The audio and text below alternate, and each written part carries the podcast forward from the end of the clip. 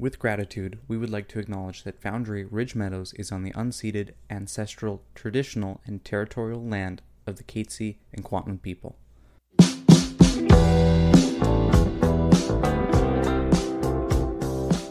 All right, welcome back, everybody, to Peers in a Pod. My name is Connor, and I'm joined here today by Charlotte Rechkemmer. Charlotte, do you maybe want to tell everybody a little bit about who you are, where you're from, and a little bit about your agency? Hi, thanks, Connor, for having me today. Um, Pacific Community Resource Society services operates in the unceded ancestral and t- traditional territories of the Coast Salish peoples. PCRS has been providing social services for over 38 years across BC in education, employment, housing, substance use, mental health, and youth and family support services. Through partnerships with individuals, other agencies, government, and businesses, PCRS strives to achieve our mission of inspiring healthy and inclusive communities through leadership and collaboration. We are a progressive agency, and our work is described as responsive, cutting edge, and creative. We are guided in our work by our values, which enable us to work with our partners in identifying gaps in service, advocate, and find innovative solutions to address complex social problems. Our ASTRA program supports youth age 13 to 24 with a primary focus on 13 to 18 who have demonstrated problems with alcohol and or drug use. Mm-hmm. The goal of the program is to use one-to-one outreach counseling to help youth towards reducing or abstaining from all problematic substance use. Astra counselors support youth in the Fraser Valley region, and we happen to be the only regional substance use services program. Our services are provided in six communities, including Chilliwack, Delta, Ladner, Tsawwassen, and Maple and White Rock, Surrey, Langley, Cloverdale, Aldergrove, the Tri Cities, and Maple Ridge Pitt Meadows. In Astra, our youth outreach counselors approach problematic substance use issues from a biopsychosocial perspective, recognizing that each individual may see different benefits and disadvantages to their substance use, and that change can be complex and difficult for some. Our work is informed by a motivational interviewing approach, Miller and Rollnick.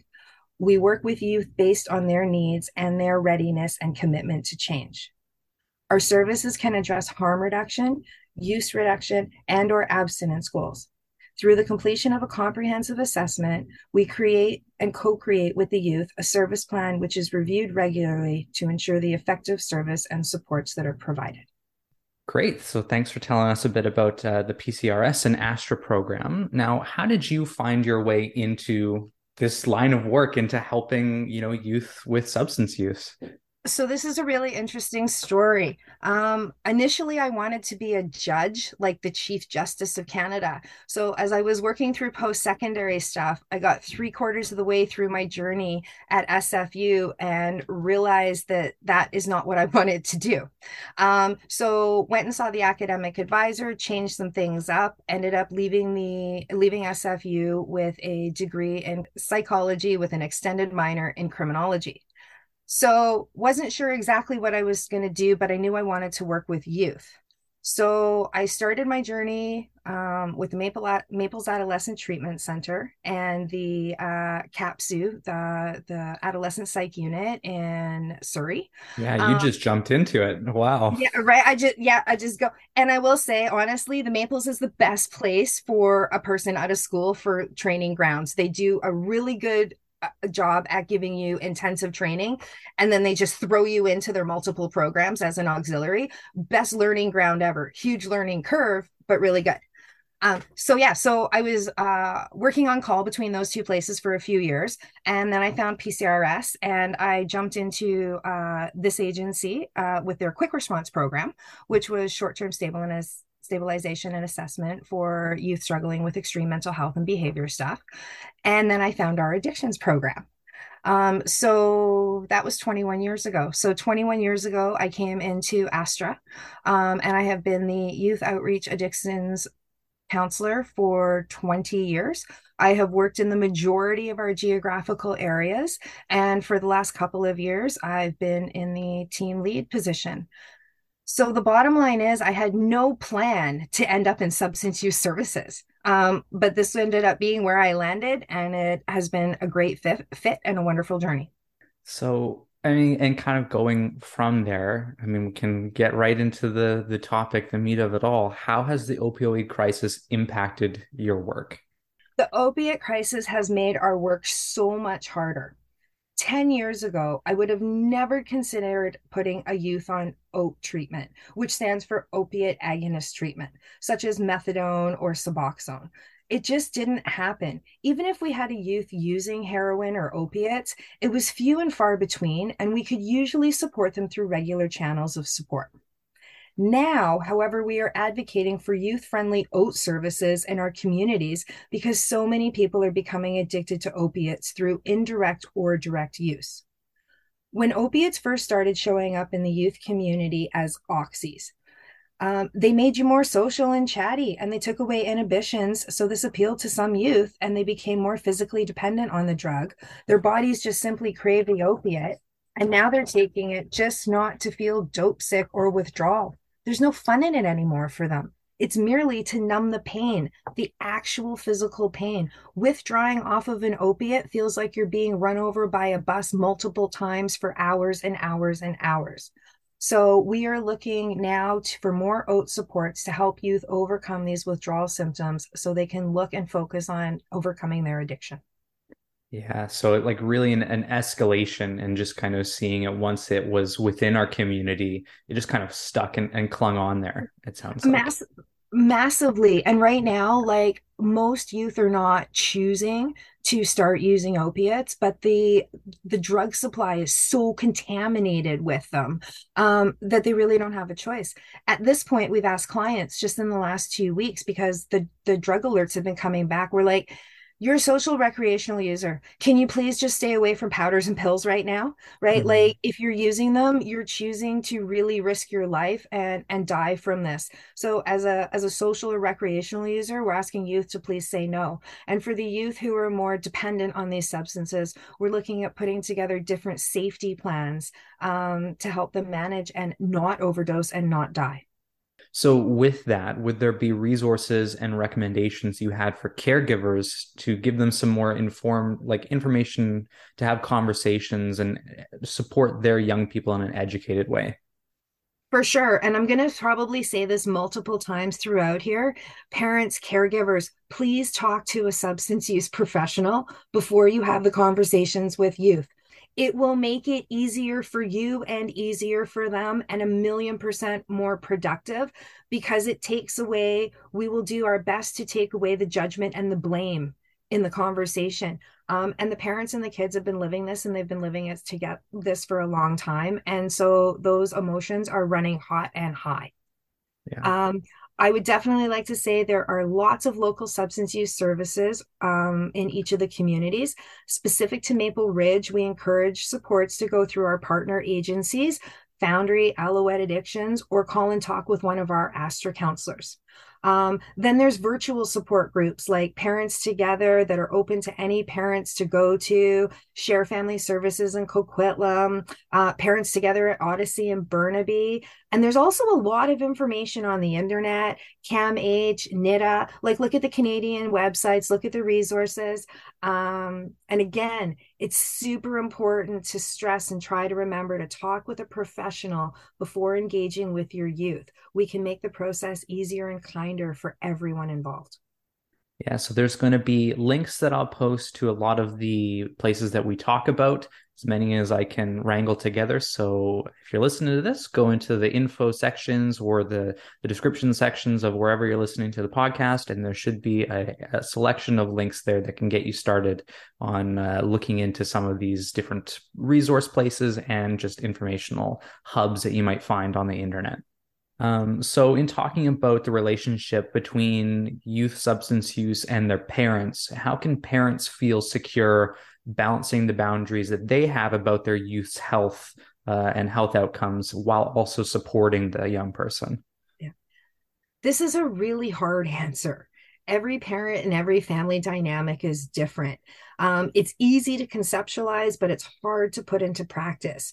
We don't want to enable or support substance misuse, and we need our kids to know that they're still loved and worth fighting for. So, a good example of this that I have a lot of parents ask questions about is Do I give my kids money? I'm like, youth need money to engage in normal day to day activities. We need to continue to give our youth opportunities to earn money so they can do what kids do. And sometimes that might include pitching in together to, you know, to get a 12 pack of beer or, or a bag of weed to share. Um, this is normal for youth to challenge boundaries and experiment a bit. However, we do not want them using that money to buy substances, but we know if we don't give youth the money, they will turn to other alternatives of making money that could exploit them or put them at even more of a risk. Um, an example is the girl at a party getting free drugs, you know, for this weekend, that weekend, next weekend. And all of a sudden, two months later, these people, guys, men, women, are coming back and going, You owe us this. We partying's not free. And now we want want you to do X, Y, and Z, which are not pretty, even worse, and even more terrible. I'll let you guys fill in the blanks. Another example that we have is kicking your kids out.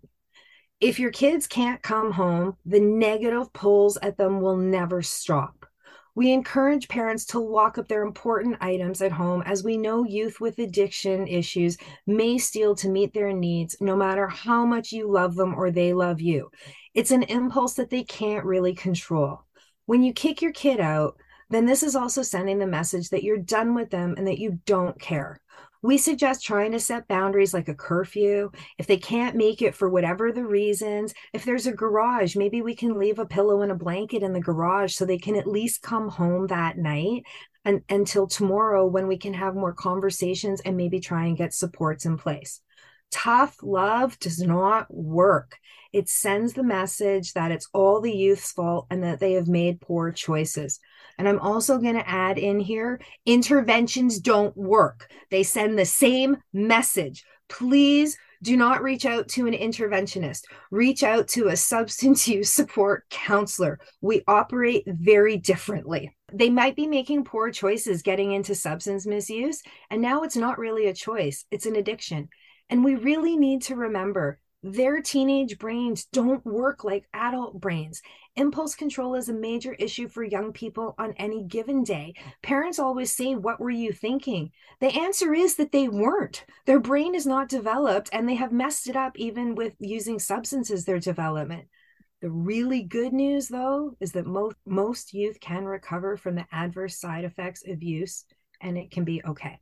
And I'm sure that's really reassuring for parents, right? Because I think uh, from that parent lens really is like, you know, I've I've been, you know, your age before and then life continues on past a lot of the choices that that you might make, right? And I think the parent mindset is thinking long term of like how's this going to set you up for five, ten years maybe we're not going to be uh, you know as easily accessible for you to to help support you right like a lot of those you know bigger lifelong choices are, are probably being contemplated by only one half of the equation here. Yeah. So really you taking your kid for sushi lunch or going for a pedicure, you spending one-to-one time with them is not enabling their substance use and taking away your interactions with your kid is not a good consequence because you're taking away any positive pull and connection parents and teens have a hard enough time staying connected over these years. So we need to be able to do the fun things on top of the problematic stuff that's going on to maintain those connections. Now, uh, what about social media and substance use? Oh, social media influence on substance use. Oh, it's been insane. it really has been insane. Social media, whether we like it or not, is a core component of the youth's life nowadays and are creating new, more difficult challenges for the youth. Maybe even an almost impossible battle to win. Drugs are delivered everywhere and are offered even free by drug drug dealers trying to gain more customers. How do we compete with text messages offering you a free half a gram of cocaine or a quarter of weed or some pharmaceutical pills for free? One of the best things that we can do is prevention and early intervention. We need to try and teach kids about the risks and dangers before they start experimenting or socially using and connect them with a substance use counselor who can support them in making healthier decisions related to their substance use. The next best thing is early intervention, educating young people and supporting youth who have gotten into trouble with substance use to overcome their misuse and support them to get back on track. Social media has made unrealistic expectations on youth, and social media and regular media encourages substance use to have a good time. Look at all the beer drinking commercials and the ads that indicate that the only way to have a good time is by using alcohol or other substances. There really are not enough positive influence on social media to discourage young people from using. We could be talking about a body image and photo editing, a youth could start to want to lose weight and end up using substances to get the desired result and a dependency on drugs to maintain it. On a positive side, we can also take advantage of the tech and social media to outreach to young people to engage with those that might not be willing to meet face to face. We need to think about ways in which we can potentially counter culture on social media, providing an alternative message to young people and engaging them in their new space, which is online. It's unexplored territory, but it is a social resource, and I would love to see expanded outreach to young people sure look at us even now using podcasts to try and get the information out to the masses. Yeah that's very true. I think i think overall i have noticed i'll speak to to my experience with that i you know a lot of social services and things are really trying to make better use of social media. And i think that overall a little bit later to the game than i think like kind of what you had said a lot of the the the issues are are were right there on the internet from the start. You can buy pills, you can get them delivered, you can have all these messaging that says that this is how you have a good time. It was already there in place way before a lot of these services adopted using them to meet youth where they were at. So it's a little bit of catch up. Uh, I feel like with where we're currently at using technology, but it is starting to develop in in really positive ways from what I've seen. Well, and like, look at us right now. Here I am, the older generation person who is not the techie and whatnot. And here I am doing my first podcast. And thank God we have younger generations like you who are on top of this to be able to merge us together so we can collaborate and get information out there. Yeah. Yeah. And it, it, all adds up. Even just a even just a podcast here or there. As long as somebody listens and it makes an impact for them, that's what it's for. Right. Um, so, even speaking of just a few, now maybe we could talk a little bit around numbers uh, around youth overdose deaths in the past year or two compared to previous decades. And this is an especially hard conversation topic in our community. It is very hard and it's very sad and it breaks my heart. Unfortunately, there's no good news on this front. And at the moment, it's something that we're very, very, very, very, very, very, very, very concerned about we have lost more youth in the last 18 months to overdoses than we have in 20 years. I can give example of some stats from Maple Ridge and Pitt Meadows, but they're not just youth numbers. So for example, in 2012, we had 5 overdose deaths. In 2022, we've had 28. Astra has lost more clients in the last 18 months than in 22 years that I've been with Astra.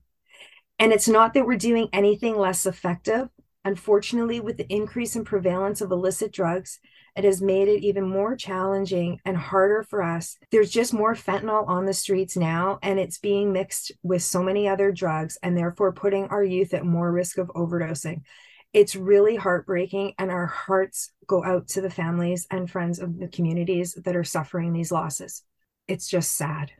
I've just I met with a girl last week. She's going to her seventh funeral in three months. Like at this point, you I think it's almost impossible that you wouldn't know somebody who knows somebody that's passed oh. away from an overdose, right? Connor, With... I'm gonna say somebody knows somebody directly. Like yeah. we're even past that one more step. It's it's it's direct and it's immediate.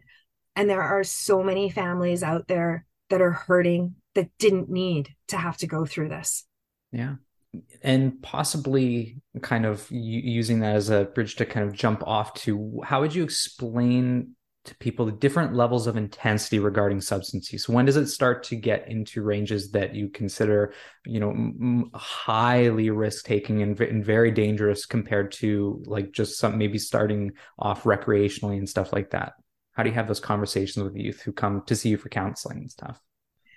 Yeah so it's really important to meet them where they're at it's a linear progression from experimentation to recreation to full blown problematic addiction. Youth are using substances usually for a reason. It's giving them something that they weren't getting from somewhere else. So, for example, with mental health and anxiety, a lot of teenagers will use pot to cope it works for them in the moment, it helps. But eventually, pot stops working for them, and then their anxiety is way worse, and they don't have anything else to turn to. When we start working for a youth, we will help them see the benefits and consequences of using their substances. And to help them see how it could stop working for them the more negative things that can happen and the support and support them in starting and following through with some change.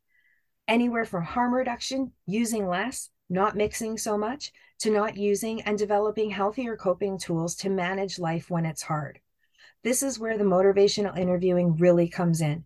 It helps the youth identify alternatives for themselves, empowering them to make more positive life choices.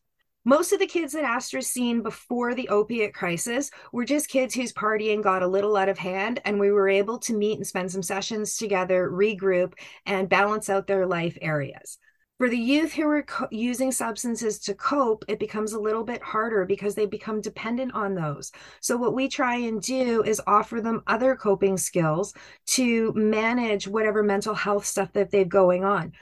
Astra really would like if kids are going to use substances, we want them to use them for the sake of using the substance. I want to smoke pot so I can be stoned and giggly with my friends and play some video games and have a good time not because I don't want to feel this or I'm avoiding trying to do this or I can't do this. Make sense? Yeah. I mean, and that lines up, you know, pretty well with my own lived experience as a peer support worker. I always try and bring my genuine experience to, you know, any facets that I'm, I'm talking about if it would help somebody. And honestly, that that lines up pretty closely with my experience being in that late teenage years, high school starting to come to a close. There's a lot of things that are stacking up that you know are are coming up that you have to start thinking about have to start doing. And it becomes easier to to load up you know however you're going to smoke meat or whatever then really put in because it is difficult to put in a lot of the time and effort to develop those coping strategies those tools that you can effectively use during your you know the the facets of your life that become difficult and, and overwhelming for you for sure.